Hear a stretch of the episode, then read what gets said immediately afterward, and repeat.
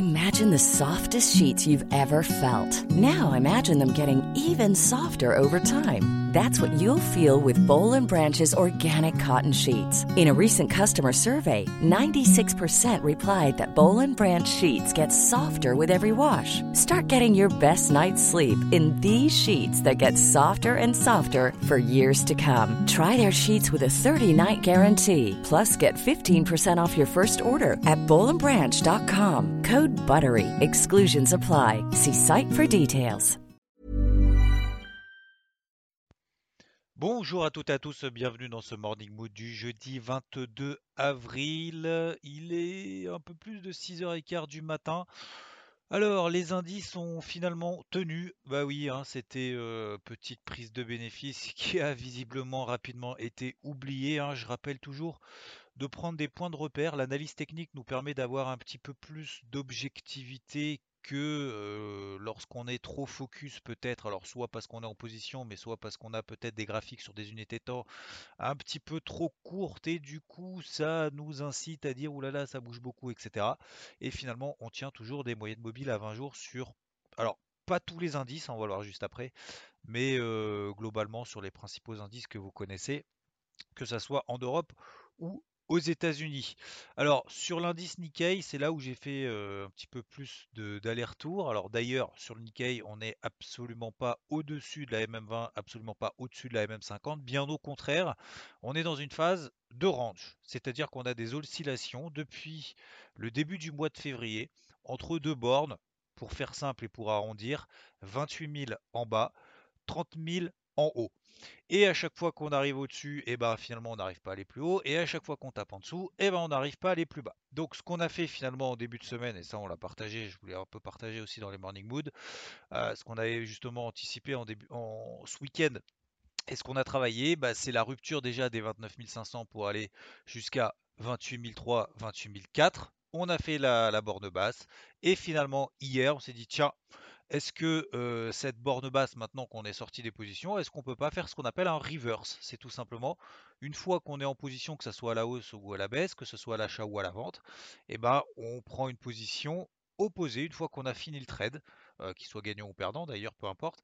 Mais du coup, on prend une position opposée. En fait, c'est ce qu'on a attendu. On a attendu une petite réaction, notamment parce qu'on était, oui, dans une pression baissière quand même depuis deux séances, en tout cas lundi et mardi sur le Nikkei.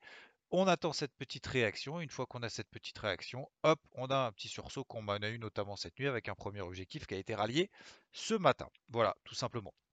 Donc pour le moment sur le Nikkei, oui, on est dans une phase de range, et ben voilà, on essaye de travailler avec ce qu'on a, parce que euh, sur les autres indices, c'est pas forcément plus évident. Aujourd'hui, on va avoir alors cette petite remontée hein, technique euh, s'explique aussi peut-être par le taux à 10 ans aux États-Unis qui continue d'avoir une petite pression baissière. Alors je dis bien petite pression baissière à très court terme puisque depuis le début du mois d'août, on est toujours au-dessus de la moyenne mobile à 50 périodes sur le taux à 10 ans aux États-Unis. On est en train de flirter avec, voilà.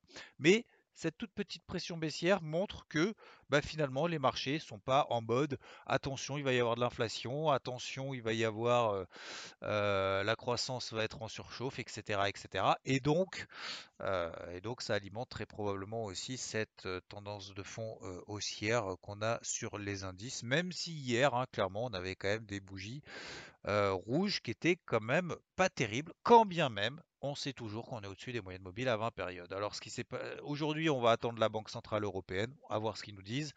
On a également bah, les publications d'entreprises. Comme vous le savez, cette semaine, on a un dixième des publications des entreprises du SP500 qui vont publier cette semaine. On en a eu hier, notamment la publication de Netflix, que vous connaissez euh, normalement très bien. Euh, alors, ce qui a déçu sur Netflix, c'est pas les résultats, c'est euh, les, les perspectives. Alors, on s'attache souvent à oui, est-ce que c'est bon, est-ce que c'est pas bon, mais le marché s'attache surtout à essayer de se projeter. Ce qui est important pour les marchés, c'est la visibilité. Pour le trimestre qui est en cours sur Netflix, ils attendent un million d'abonnés supplémentaires. C'est pas beaucoup. Non, c'est pas beaucoup parce que l'année dernière, à la même période, ils avaient 10 millions d'abonnés supplémentaires, donc 10 fois plus. Donc du coup, Netflix bah, s'est pris une tatane, hein, moins 7%. Euh, pour autant, les chiffres sont quand même excellents dans l'absolu. hein. Bénéfice net, donc pour ce premier trimestre 2021, bénéfice net, hein, résultat net, 1,7 milliard de dollars. Ce qui est quand même absolument énorme et c'était nettement supérieur à ce qui était attendu et c'était plus du double d'il y a un an à la même période. Donc les résultats sont très bons, mais les perspectives, finalement, on se dit, on anticipe, les opérateurs sont déjà en train d'anticiper de ce qui va se passer peut-être le trimestre. Alors, sur Netflix, si on prend un petit peu de recul, là encore une fois, on prend des unités de temps daily, on prend des unités de temps hebdomadaire. Est-ce que c'est début de la fin? Est-ce que c'est la fin du monde? Eh ben, si on regarde depuis le cet enfin, l'été dernier, depuis le mois de juillet, et ben là aussi, alors un peu comme d'ailleurs sur le Nikkei, mais là c'était depuis le mois de février, euh, depuis le mois de, donc, euh, de juillet sur Netflix, on est là aussi dans un range. Alors dans un range relativement large, entre 470 dollars et 570 dollars, donc un range de 100 dollars, et ben ça fait 9 mois qu'on fait en haut, en bas, en haut, en bas. Et là, avec la publication qu'on a hier, bah, on n'est pas tout à fait sur la borne basse puisqu'on est à 500 dollars sur euh, Netflix. D'accord Donc avec cette perte de 7,5% quasiment. Donc on est encore 30-40 dollars au-dessus de la borne basse dans lequel Netflix évolue depuis maintenant l'été dernier. Donc il n'y a pas mort d'homme non plus. Prenons aussi un peu de recul sur des unités de temps hebdomadaires. Depuis 2013, depuis 2014, Netflix vient de 30 dollars, voire 10 dollars si on prend les plus bas de 2012. Alors voilà, à un moment donné, oui, ça va consolider bien évidemment, mais pour le moment, d'un point de vue purement objectif à l'instant T, oui, ça fait mal dans un premier temps. On peut avoir une baisse effectivement de plusieurs jours, voire peut-être même plusieurs semaines, sans pour autant dégrader une configuration qui est pour le moment neutre depuis 9 mois. Ensuite, Concernant les autres marchés, on a le dollar américain qui se replie un petit peu. Voilà, bon, je m'attendais à ce qu'on ait un petit peu un rebond technique. Euh, comme je vous l'ai évoqué, on a eu un rebond technique, mais vraiment très très léger. D'ailleurs, ça n'a même pas euh, remis en cause notamment cette accélération haussière qu'on a de manière parallèle sur l'euro contre le dollar. Je m'attendais à ce qu'on ait une réaction euh, sur les un peu en dessous des 1,20. Elle n'a pas eu lieu. Je m'attendais à ce qu'on ait une réaction un peu plus forte sous les 1,20, 60. Elle a eu lieu, mais vraiment, ça a duré quelques heures, pas plus. Donc pour le moment, on est simplement dans des phases de latéralisation sur l'euro contre le dollar. On ne remet pas en question ce rebond technique qu'on a depuis le début du mois d'avril. Alors globalement, sur le marché des devises, tout est relativement calme, sauf éventuellement, on a une petite pression haussière, donc une petite pression baissière sur la livre turque, donc une pression haussière sur le dollar contre la livre turque, donc le USD TRI, USDTRY. Euh, une config qui reste toujours haussière en daily, toujours au-dessus de la MM20. Alors, c'est très spéculatif, hein, ça peut aller très très vite dans les deux sens. Mais euh, si euh, vous voulez un peu de volatilité, c'est peut-être là qu'il faut regarder. Sinon, sur le reste, c'est relativement calme. Après, là où c'est un petit peu trop calme, alors c'est là où il va y avoir, il commence à y avoir un peu des bah, des, différences, des, mmh, des écarts qui sont en train de se jouer sur les cryptos. Le Bitcoin est en train de se replier, il y a une petite pression baissière là-dessus. Alors, il y a plus, il y a trois éléments pour moi importants là-dessus sur les cryptos, pour faire très simple et pour essayer de synthétiser. Euh, sur les cryptos, il n'y a pas que le Bitcoin dans la vie. Euh, faut regarder ailleurs. J'ai partagé également sur Twitter et je vous le redis encore une fois ici. Euh, faut regarder un petit peu les MM20, les MM50. Donc moyenne mobile 50, moyenne mobile 20 jours. En fait, ça ne va pas permettre de savoir si ça va monter ou ça, ça va baisser. Par contre, ça va permettre de savoir dans quel type de situation est-ce qu'on est. Et on voit que sur le Bitcoin, bah, ces deux moyennes mobiles sont plates et on est en train d'évoluer un petit peu en dessous. Alors, ça ne veut pas dire que la configuration est dégradée ad vitam aeternam, que c'est parce qu'on perd 20% que demain on va en perdre encore 20 et qu'après-demain on va encore en perdre 20. On perd 20% de plus les plus hauts, euh, mais pour le moment, il n'y a pas de dégradation, notamment de, niveau horizontal. Les moyennes mobiles, c'est simplement matérialiser en fait une tendance. Sur d'autres cryptos, euh, eh ben, finalement, ça se passe bien. Il n'y a pas que le Bitcoin dans la vie. Hein. Vous regardez par exemple l'Ethereum. L'Ethereum, eh ben, on est au-dessus de la MM20 daily, on est au-dessus de la MM50 daily, et il fait ce qu'on appelle une surperformance. Il monte plus vite que le Bitcoin, que son copain. Après, il y en a d'autres. Alors, ADA par exemple, donc à Cardano, c'est un peu la même logique que le Bitcoin. Bah voilà, on est en train pour le moment de latéraliser, on est en train d'osciller autour de la MM20, la MM50 qui sont neutres, qui sont complètement plates. Euh, il y a d'autres cryptos, par exemple Solana qui fait des nouveaux records historiques, très grosse pression haussière. On est reparti sur la MM20 daily, toujours très haussière, et puis finalement derrière ça repart. Et à l'inverse, on a d'autres cryptos qui ont un petit peu plus de mal. Je pense par exemple à HOT, euh, qui est passé sous sa MM20 daily, il n'y a absolument aucun signal de retournement, etc., etc. Ce qui est intéressant, c'est de regarder aussi le ratio ETH euh, BTC. Et en fait, ce ratio-là, ça montre un peu la surperformance de l'Ethereum par rapport au Bitcoin. Et on voit que bah, ce ratio-là n'a fait que progresser depuis la fin du mois de mars. Et on est à nouveau sur des records euh, historiques sur alors pas historique, pardon, annuel sur l'Ethereum contre le Bitcoin. Donc euh, on voit que l'Ethereum reprend justement de sa superbe depuis en tout cas quasiment un mois. Et ça montre qu'il n'y a pas que le Bitcoin non plus dans la vie. Voilà.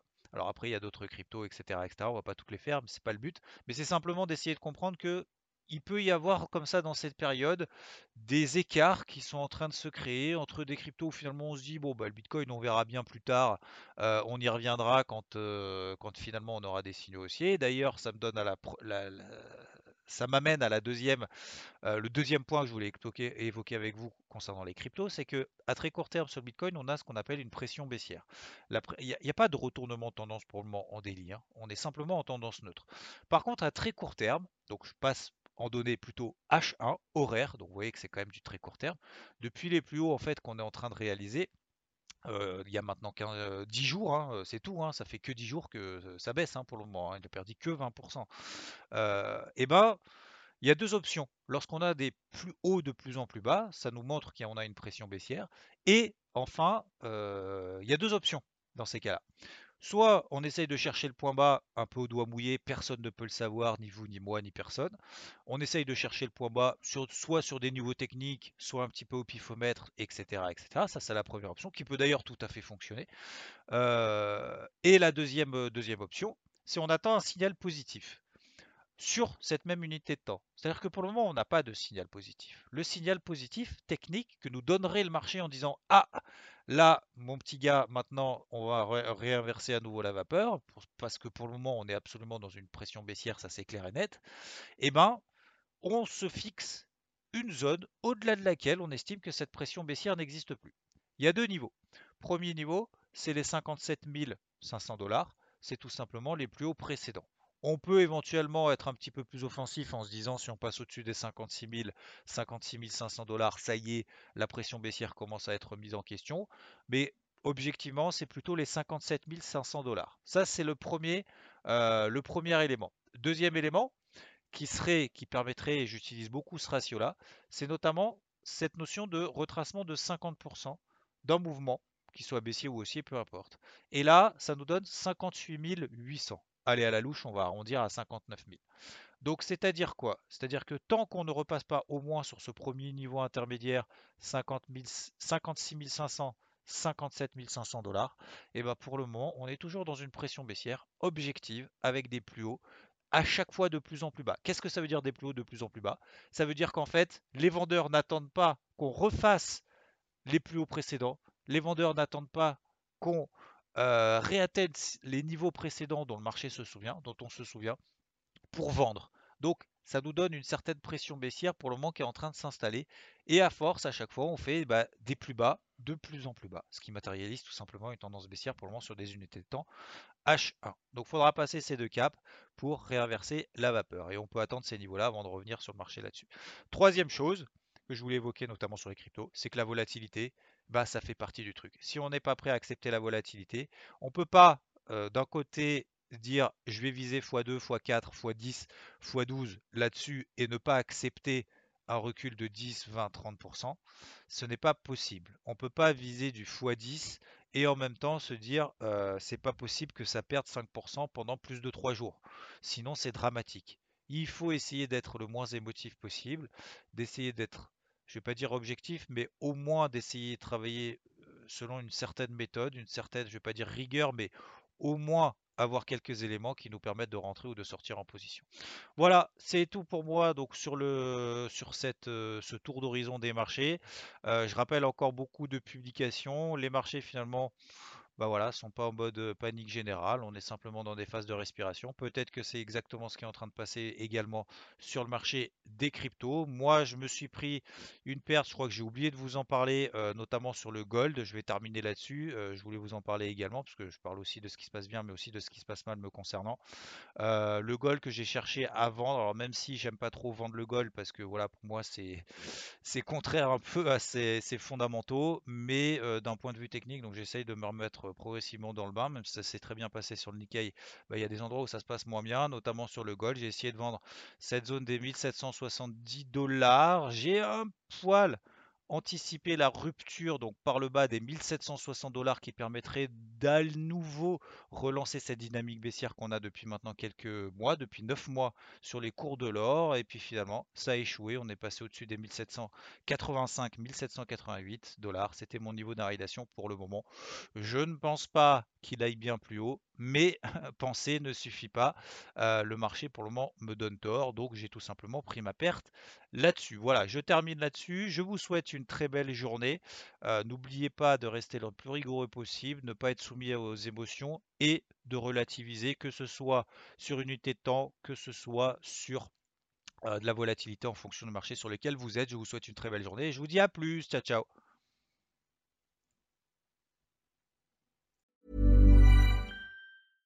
Imagine the softest sheets you've ever felt. Now imagine them getting even softer over time. That's what you'll feel with Bowl and Branch's organic cotton sheets. In a recent customer survey, 96% replied that Bowl and Branch sheets get softer with every wash. Start getting your best night's sleep in these sheets that get softer and softer for years to come. Try their sheets with a 30-night guarantee. Plus, get 15% off your first order at bowlandbranch.com. Code BUTTERY. Exclusions apply. See site for details.